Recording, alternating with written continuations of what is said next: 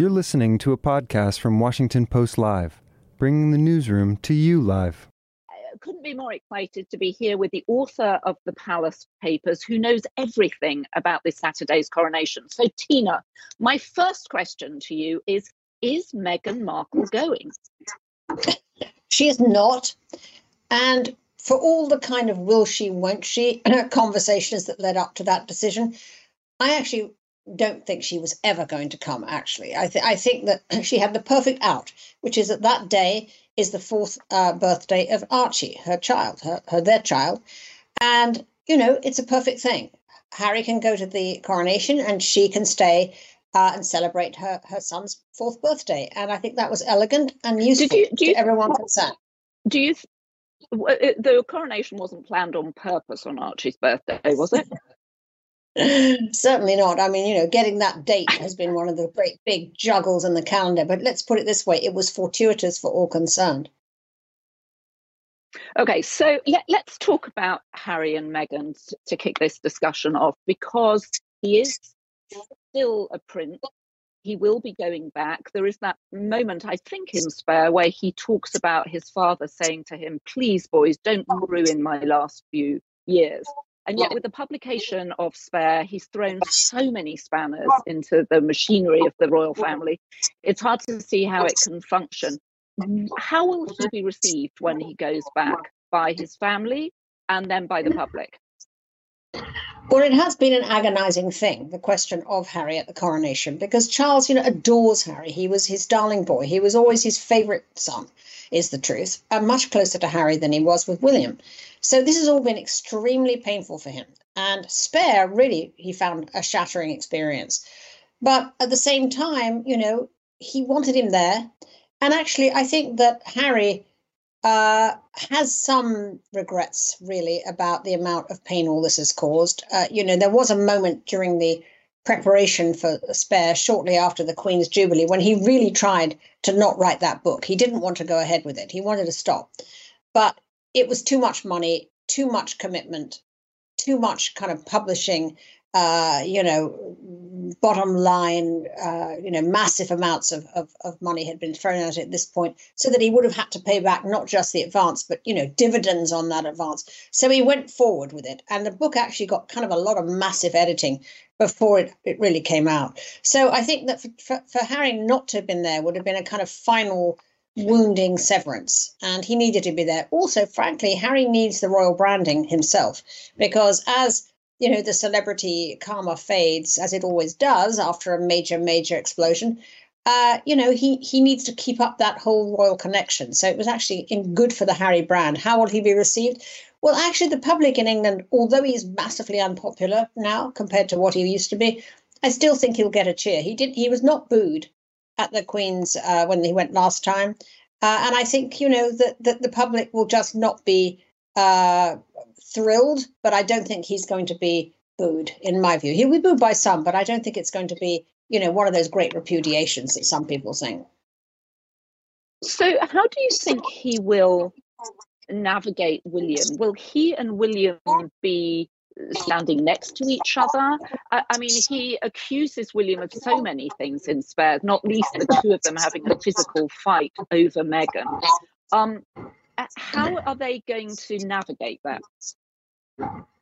Well, their their relationship is actually at rock bottom. It, it is just, I mean, the two of them. There's no communication whatever between them. It's actually been exacerbated again, even recently, because Harry has recently revealed uh, you know, in, in legal proceedings that are going on when the phone hacking, old phone hacking uh, suit that he launched against uh, the tabloids, uh, it, it, came out just recently that uh, William had actually settled, uh, made a settlement with the tabloids and was paid a, a large amount of money. And there had been probably a secret agreement between the palace and the Murdoch papers that, you know, once again excluded Harry. So that coming out did not please William. That was supposed to be confidential. So there's even more rancor between the two of them than there ever has been. So I think they'll sit a pretty long way from each other, but, you know, in a decorous fashion. Harry will probably be seated, I think, with uh, Prince Andrew's two girls, Beatrice and Eugenie, who he's very good friends with, but he won't be seated up front, you know, with the the big royals. So you've got Prince Charles, um, or King Charles, I should say. Sorry. Um, you've got his son on the one hand, and then you've got his brother, Prince Andrew, who of course got into all sorts of trouble. Um, not least with this BBC interview, but of course with his association with Jeffrey Epstein. What are they going to do with Prince Andrew? The big problem with Prince Andrew is how do you stash away, you know, a perfectly healthy sort of 62 year old man? Um, no one, I mean, the only person who wants to talk to Prince Andrew at the moment is his horse, which is why he goes riding all the time.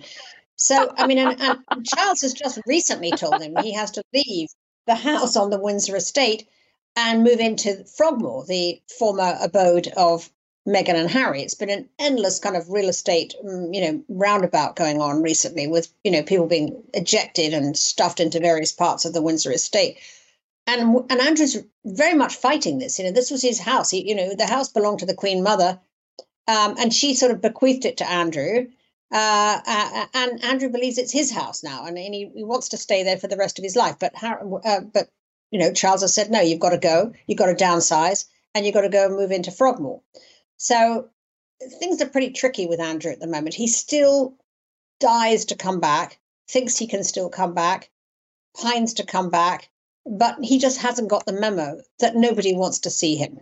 And frankly, I think he should have gone off to sort of the border countries and, you know, I don't know, the border countries of Scotland. In, in, in days past, he would have probably been sort of banished into some castle and, you know, um, but they, you can't do that anymore. So Andrew remains a big problem for Charles. So, of course, one of the people who must be watching this coronation with great fascination is, of course, Kate Middleton's mother. Um, what are, what is Kate's role during the coronation? And if you were watching her mother, what would you think she'd be thinking? Well, I mean, I think this is going to be Kate's, uh, you know, she'll be flawlessly elegant. She'll be untouchably gorgeous. Uh, she will play the perfect role of supporter as she always does. But I'm sure that Mrs. Middleton, her who I think of as the sort of the Mrs. Bennet of the Middleton family, um, will be sitting there thinking one step closer, one step closer, one step closer, because the next coronation will be of William and her daughter, Queen Kate. So I think she'll be I think she'll be thinking to herself, um, one step closer, as I say. I think actually one of the things I'm going to be thinking about is little George, right? Because he'll be sitting there, um, you know, aged eight or nine or whatever he is now.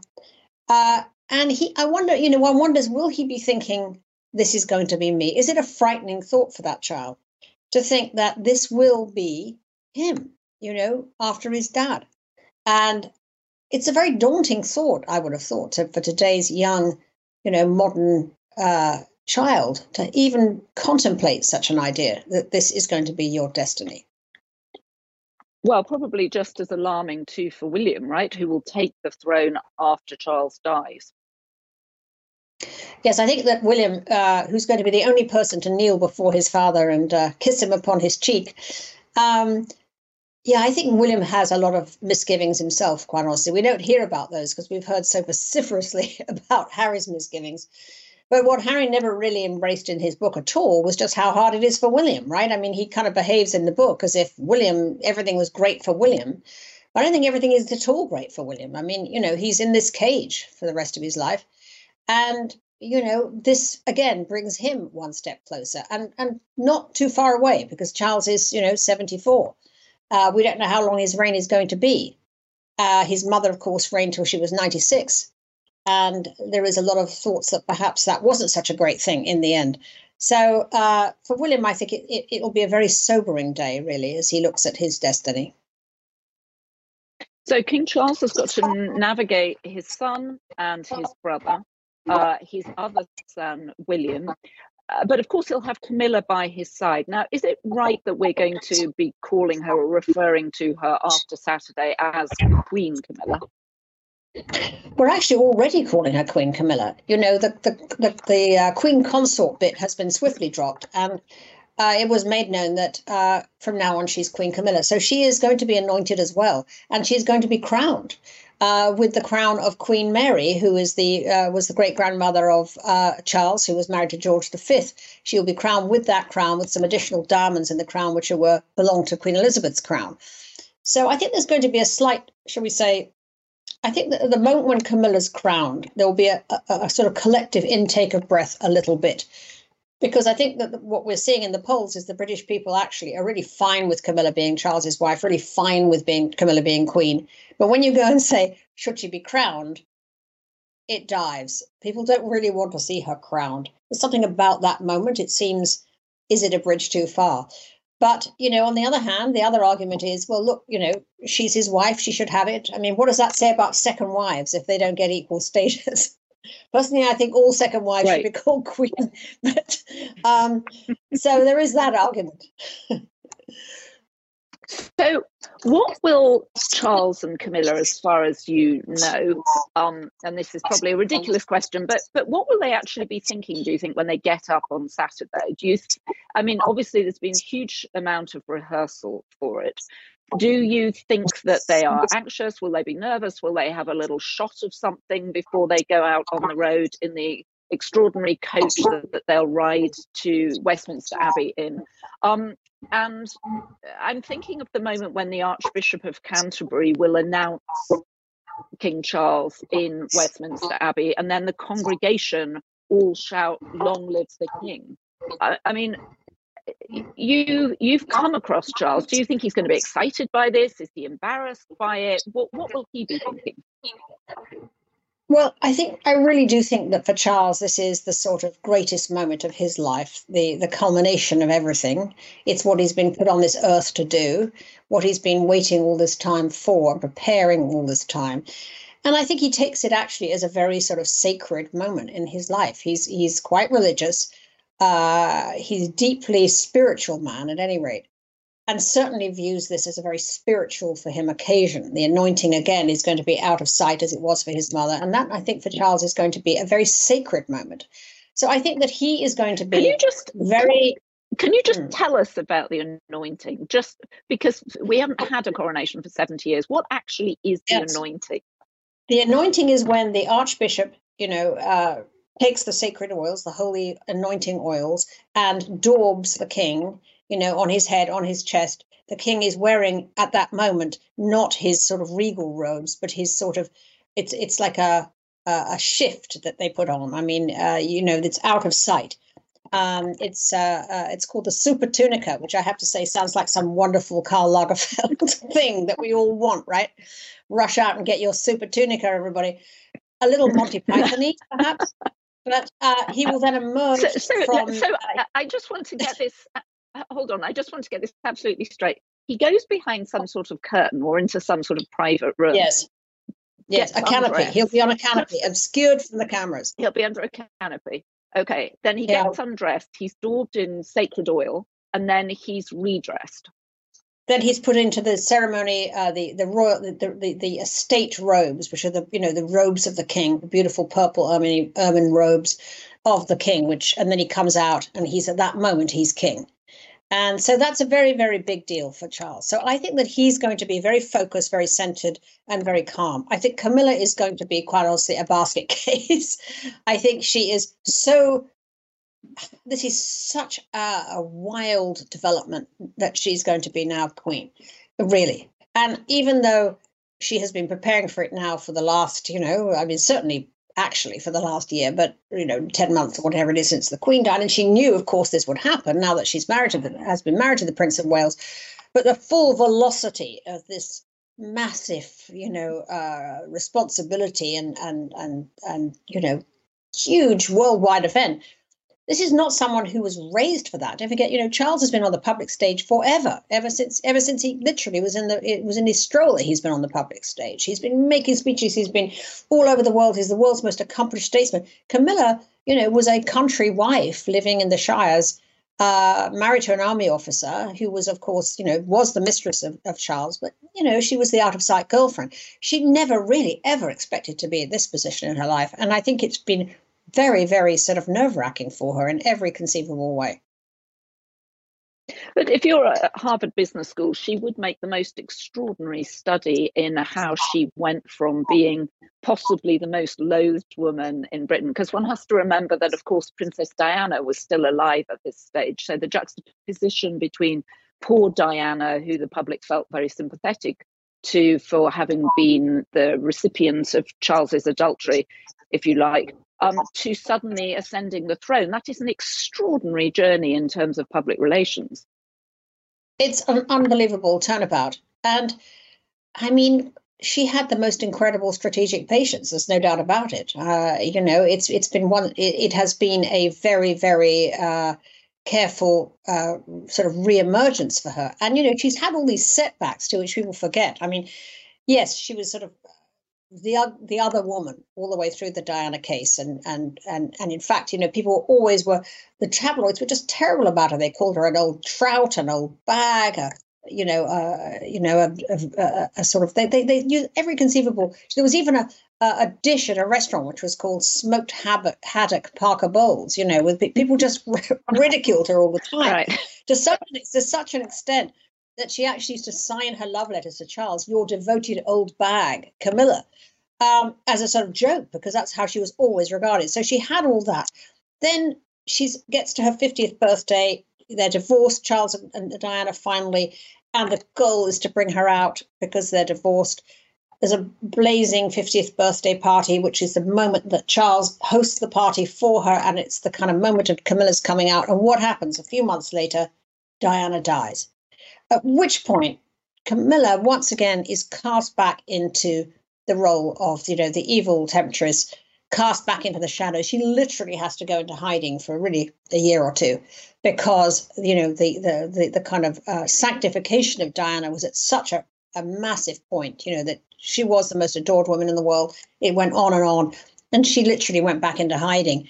But then gradually she comes, she gets comes out again, out of hiding and Charles, of course, has a great press secretary in Mark Bolland, whose role was Operation PB, as they called it, Operation Parker Bowles, get Camilla back into the sort of, you know, get her out of the shadows, move her gradually, gradually, gradually into a place where Charles could marry her. And, you know, his main opposition was the Queen. The Queen did not want that to happen. I mean, the Queen was so against Camilla. She wouldn't even allow Camilla to come to Charles's 50th birthday party. She had to be kind of sitting at home, like, you know, washing her hair, while her entire social group of friends and posh friends and landowners and all the rest of it were all dancing the night away at Windsor Castle. That was a bitter, a bitter thing. So we've gone from that to her now being Queen Camilla, then being anointed. So it, it is extraordinary what she's pulled off. And so she gets anointed too, and as you said, crowned too. Yeah, she gets crowned with uh, Queen Mary's crown, and uh, you know I think that that's going to be a very big moment. And her, she's going to be attended by her her grandchildren. Her entire family are there. And what is um, kind of piquant as well is that Camilla never uh, has stopped being very close to her ex-husband Andrew Parker Bowles, and he will be he will be in the in the abbey too um, smiling with pride like the Queen Mother. not not something uh, uh, people always feel about their ex. Um, no. So let's think that this must be the most extraordinary guest list to put together. And uh, uh who hasn't made the cut? Well, I suppose perhaps oh, I should ask that the other way around. Let me ask it the other way around. Let, let, uh, who's made the cut uh, what, what was the criteria for, for people being invited? Yeah. and then who hasn't made the cut? Much more interesting. Yeah. Well i mean the, the, the, guest list as we know it's been greatly slimmed down you know from queen elizabeth's day. I mean there were 6000 people who came to you know to 6000 in the congregation for, for queen elizabeth and they had to kind of build scaffolding all over the abbey to, to keep them in um, so it was reduced to 2,000, which is really not that many when you consider uh, the kind of people that have to be invited. There was also a desire, uh, really particularly sort of promoted by Charles, that this was going to be a much more inclusive coronation. So, of course, you're going to see many, many more people of color in this crowd. I mean, than you ever would have found at the first coronation of before.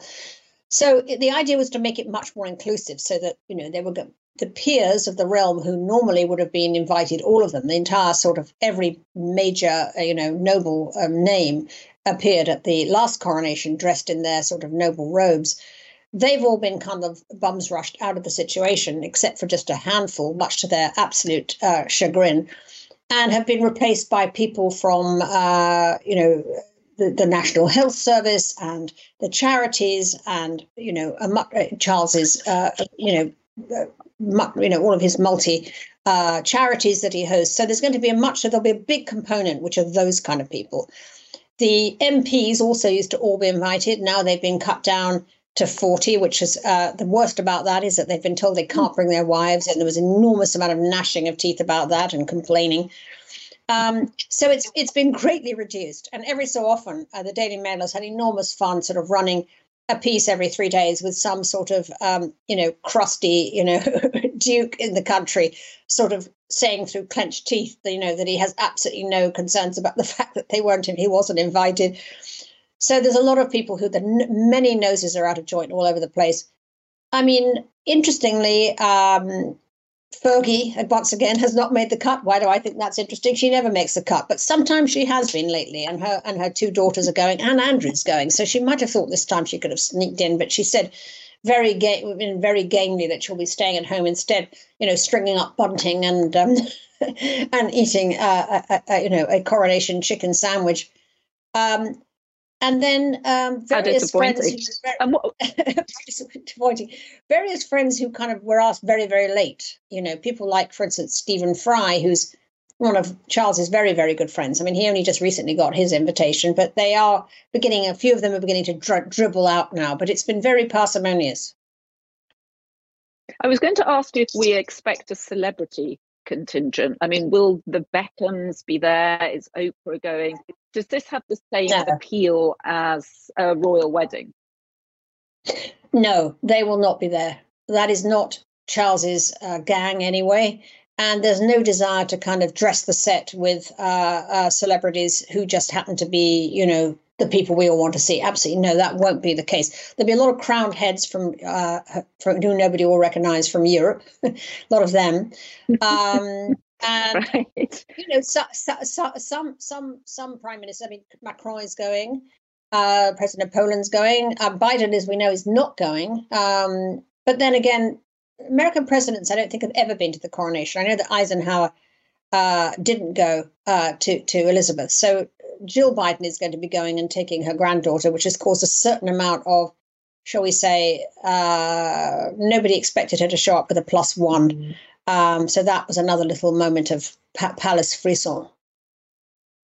Well, surely they couldn't expect the First Lady to sit on her own. I mean, one's mindful of the fact that Paul Biden had to, sit, the president had to sit 16 rows back at the Queen's funeral behind all the European royals. Oh, I'm telling you, this is this is a ruthless cut. People are not getting any plus ones. No, so is the food? I mean, obviously not within the West, not within Westminster Abbey itself, but are there sort of side parties? Is it like the White House Correspondents' there's, there's, there's, uh, dinner? I mean, well, I, there's a lot. There's a lot of village parties going on. The the chic thing to do is to go back to your is to go to your country house in the village, and take part in the big village village festivity, whatever that is. Uh, the decreed coronation dish is coronation quiche, which has also got very bad reviews with people saying it's a terrible sort of soggy idea to have a coronation quiche. So there's massive amounts of coronation quiches being baked. Uh, bunting will be strung. Um, we're reading already all the pieces saying that nobody's enthusiastic, but that will not be true on the day. That is what they always, always say before any of these royal events. And then just in about 24 hours before, everybody goes completely bonkers and and and becomes a patriot and a monarchist and uh, starts jiggling around with the Morris dancing. And I think it's going to be a big fiesta, actually.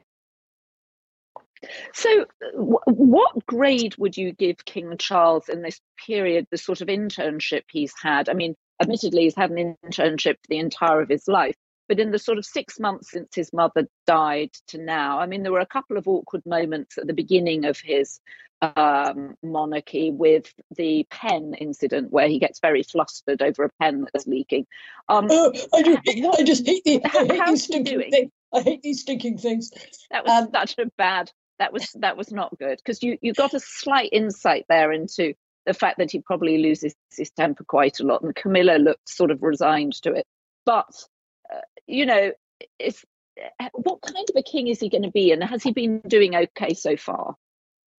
honestly, apart from his uh, the, the the pen flap, which of course got more TikTok views than the entire Queen's death altogether, I think. Um, he's actually been flawless. I mean, he's really been flawless because essentially, you know, the publication of Spare was his really was his first massive issue, you know, and he sailed through it uh, absolutely brilliantly.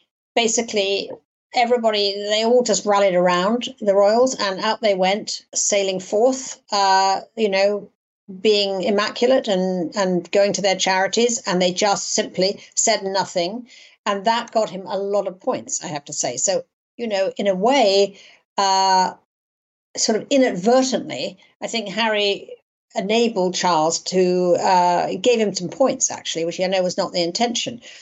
He's also just been so kind of debonair and, and, and so appropriate at every moment. I mean, it started when the moment the Queen died, when he came out and made a marvelous speech that had, you know, humanity, humility, uh, warmth, but but dignity. As and he really saw the preparation there. I mean, he it was it was a wonderful display of kingly conduct, and then everything that he's done since has been incredible really. I mean you know he was he wanted to go to the cop uh, uh, meeting last year the climate change uh, un climate change meeting and he was told by the then uh, now you see her now you don't prime minister liz truss that he shouldn't go. And he accepted that. But then you know he hosted everybody for cop and and and uh, in a way his convening was a much more interesting thing to be at than cop itself.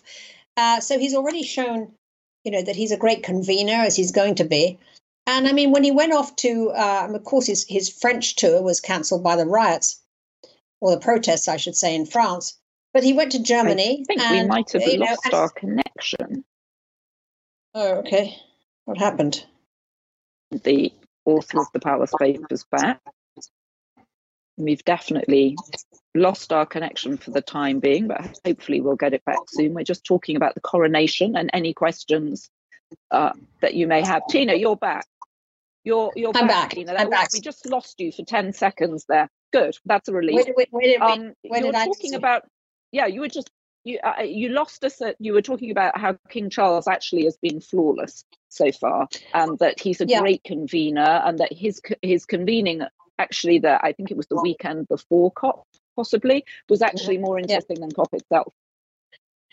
Well, that's correct. And then, of course, he went to Germany. Um, couldn't go to France because of the protests in France as he'd planned, which was disappointing. But he went to Germany, and it was considered a, a huge success because this was supposed to be a lot of the post-Brexit, you know, healing of using Charles essentially to to start uh, healing the wounds of Brexit, essentially. And he got hugely good marks uh, for that trip because you know again you know charles is a statesman. He knows all these prime ministers. He speaks german. He speaks french. He he you know he's been meeting these world leaders ever since he was you know 20 so he's just very very good at it. So he's now really the country's most seasoned diplomat actually. And at a point when there's a huge amount of volatility it, you know it's actually a, a very big asset to have charles out there as far as the foreign office is concerned So, nevertheless, there are several polls pointing to the fact that younger people in particular aren't very interested in the coronation at all. And I take your point that the day before, people suddenly get interested. And certainly there was an enormous outswelling of sympathy and uh, adoration for, for the Queen at her funeral. Um, but Britain's in a weird place. You alluded to the, um, did you see her now? She's gone, Liz Truss, Prime Minister. There's been three prime ministers in six months. There's endless strikes in Britain across various industries, doctors and nurses striking. Um, is this does this feel something that Britain needs right now, or does it feel out of keeping with the times? Well, to be honest, I mean, the only one of the few things that seems to be working properly is is actually the monarchy and the transition to uh, between the reigns. I mean, that's what people are kind of surprised about. I think you know when the I certainly predicted that when the Queen died, you'd have this extraordinarily destabilized moment. Uh, you know, as regards to the monarchy, but actually, because Charles has been so sure-footed, that doesn't seem to have happened, and all of the kind of volatility and chaos has always has, has all been directed uh, in uh, the political class. So that in fact, it reminds people that to have a head of state who is not partisan, who is not from one side or the other, who actually can unite people uh, without politics being involved, has in fact proved, uh, I think, uh, very, very useful at this particular moment in national life. It's certainly true that the younger generation are less and less interested in monarchy. Um, but they're not hostile to it particularly. I mean, you know, the polls don't show that there's a great. Uh, the uh, irony is, is that you know, a lot of people are bored by Charles or don't think Camilla should be queen.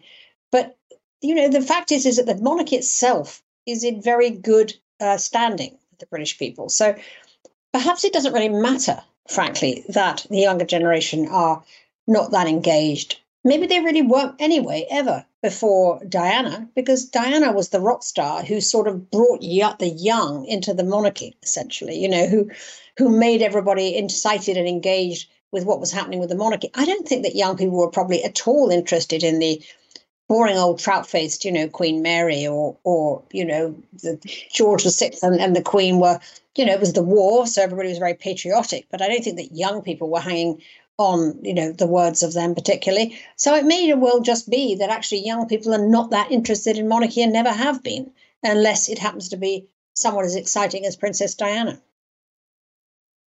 So is diana's ghost going to be hanging over the coronation? She famously said in her interview with martin bashir that she didn't believe charles would ever get what she called the top job but here he is already in the top job what will her friends and well will any of her friends and family be there? Will her brother who spoke so eloquently at her memorial be there?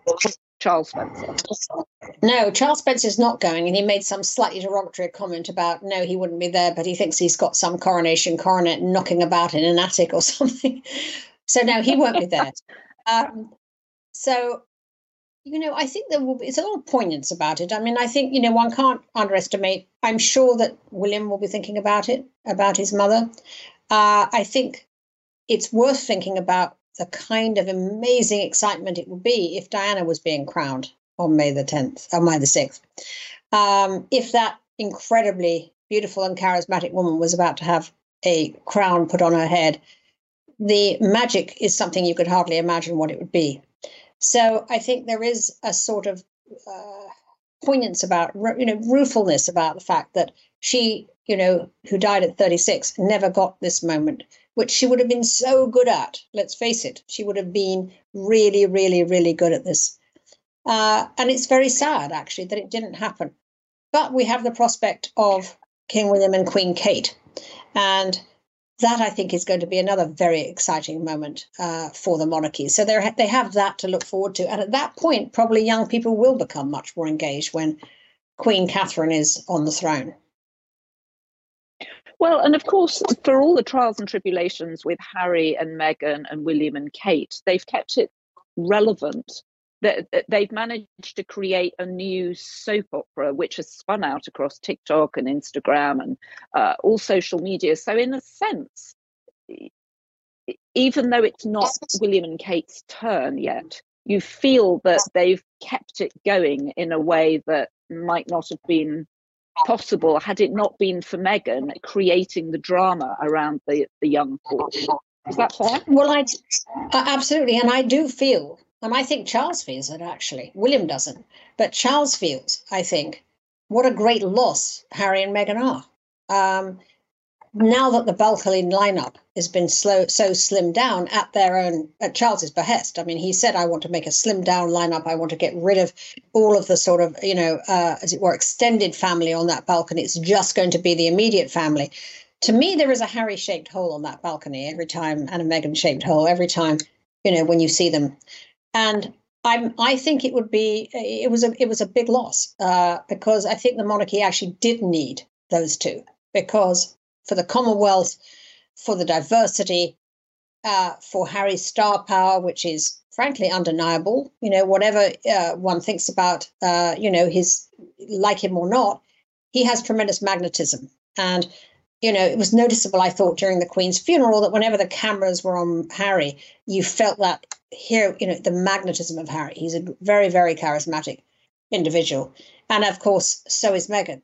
So they're a loss, actually, to the monarchy. And the question, of course, the big question is if they're ever going to be able to be uh, sort of somehow reunited. Well, it does feel like if there was a moment with King Charles and Harry that people saw in public, it might be a very heartwarming moment for a lot of families across uh, the country because it's such a relatable event in a sense parents falling out with kids, kids going off with uh, spouses that don't fit with the, the bigger family. I mean, Meghan is supposed to have written a letter to Prince to King Charles, pointing out the various flaws in uh, in the royal family's attitude to her. Do you think that? Um, I mean, is King Charles likely to come to America and do a sort of state visit? Is it possible they might meet here? I don't know. I mean, I think there's um, unfortunately every time that it looks like things could get better, then something happens and they get bad again. I definitely think that Charles and Harry are, are on speaking terms, and there is going to be affection that can be built on there. It's hard to see how that can happen with William because William is very bitter, very, very angry. And I think at the moment it's feeling he's just done with the whole situation. And the tragedy of it is really this you know, you saw at the Queen's funeral when they did come out together, the two couples, which was an entirely sort of stage managed event. And we know that, you know, Kate has since said it was the hardest thing she's ever made herself do the public loved it so much. I mean, they loved seeing those brothers together. They loved seeing those four people out there for them. And that is a great loss. So we'll see what happens. I'm not terribly hopeful. I mean, in the case of George VI, uh, of course, and his uh, Edward VIII, who abdicated and became the Duke of Windsor and left, and there are many parallels, obviously, with Harry and Meghan. Their relationship never, never improved. I mean, George VI and Edward were so close as young men, very much in the same vein that William and Harry were. But as you know, the bitterness again about money, about status, about the way Wallis was received, it was so parallel, so much of it. And all that happened was that the gap between them got bigger and bigger, and the animosity got worse and worse. So I'm not sure, not very hopeful, but I'm sorry. Yeah, it's interesting. What about the empire? I mean, Canada, Australia. I mean, when the Queen died, we heard that it was possible these countries might choose to end their relationship with the Commonwealth, uh, and certainly with the titular um, uh, uh, sort of oversight that the royal family has. Is that that seems to have faded a bit? That chat now. Well, I mean, Charles, I'm told, is totally relaxed about the fact that he understands that the 14 sovereign realms uh, of the Commonwealth, of which he is still the titular head, that that will change, that will go. It's only really a matter of time. But as to kind of it happening in a precipitous and let's boot him out now way, I don't think it is going to happen because quickly it'll happen eventually, probably by the time William takes over. But right now, uh, these uh, Commonwealth countries are not wanting to particularly expend political capital or time on referendums for their constitution unless there was a big movement inside their countries. I mean, we saw that in Barbados there was a desire, you know, for that, and it happened. And uh, and and you know, and any country. I mean, he's made it clear, Charles. I think that you know, any country that wants him not to be there, he won't be there. So it's actually become a much less inflamed issue than it was. So is he politically correct now, Charles? Uh, I mean, is he a politically correct king?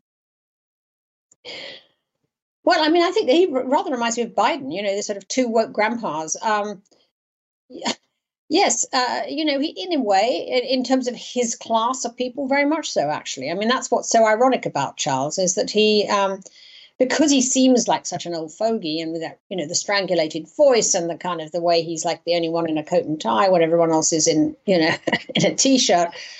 But actually, he's quite an unconventional thinker, and he always has been. Always has been. I mean, his interfaith initiatives were very early, as we've said. You know, the environmental stuff was very early. I mean, he believes in in a, a tremendous amount in um, uh, you know in non-orthodox medicine and and uh, you know was always kind of uh, herbal remedies, all this stuff about Charles. I mean, he's quite a sort of hippy dippy side to Charles uh, that is kind of part of the interesting uh, sort of you know uh, paradoxes of his of his personality. So uh, in his class terms, yes, he probably is. But at the same time, he's also kind of the squarest man you could possibly imagine. You know, I mean, he's he's a funny combination, actually. So, ca- casting ahead, say, 20 years' time, let's assume he stays in good health and he's decided to pass the throne on to William in 20 years. What state do you think we'll find the British monarchy in?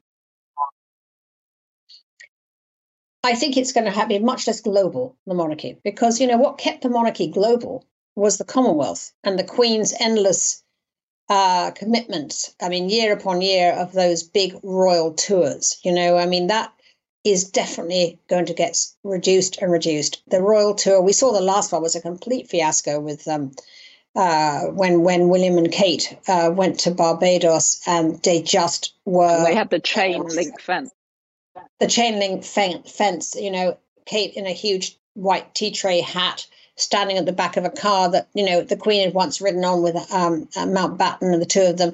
It was just all wrong in terms of contemporary imagery uh, in a much more diverse world.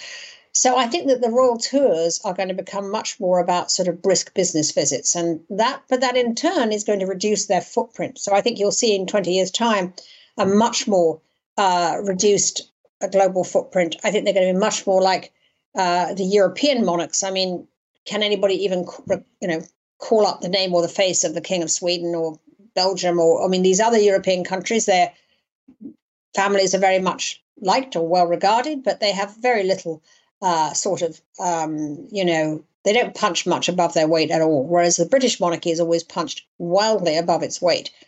That I think probably will change, and I wouldn't be surprised if by the time William gets in, I wonder whether there'll even be a coronation because, you know, England's the only country that does have a coronation. That none of the European monarchies have coronations. We're the last ones left. And I can imagine William, who actually is absolutely not interested in any of that. I can imagine him saying, Why? Why are we doing a coronation? And might not happen again. Maybe seeing the last coronation. So I know you're Right. Well, I was just going to say, I know you're covering the event for CBS on, on Saturday, so people really should tune in. Because, final question to you this very well may be the last coronation that we ever get to see. Yes, it may well be. I wouldn't be surprised if it is the last one. Absolutely, yes. So, well, everyone should tune in. I can't. I, I can't wait to hear your commentary on Saturday. I shall be glued to my television, sadly not having been invited. 5 a.m. Um, 5 a.m. Thank, thank you. I know, it's very early. You would think that they would you would think that they might have timed it better with the American television market. That's what I would have done yes, if I was planning it, but they Some, didn't ask me. Um, no, they didn't ask, me. and the Tina, Yeoman of Network didn't do it well, Uh, Tina, thank you very much for joining us. As ever, a complete authority on events, royal, and enormous fun to boot. And if people haven't read thank your book, Palace Papers, I hope they use this as an opportunity to pick it up. love talking to you, Joanna, always. Thanks for listening. For more information on our upcoming programs, go to WashingtonPostLive.com.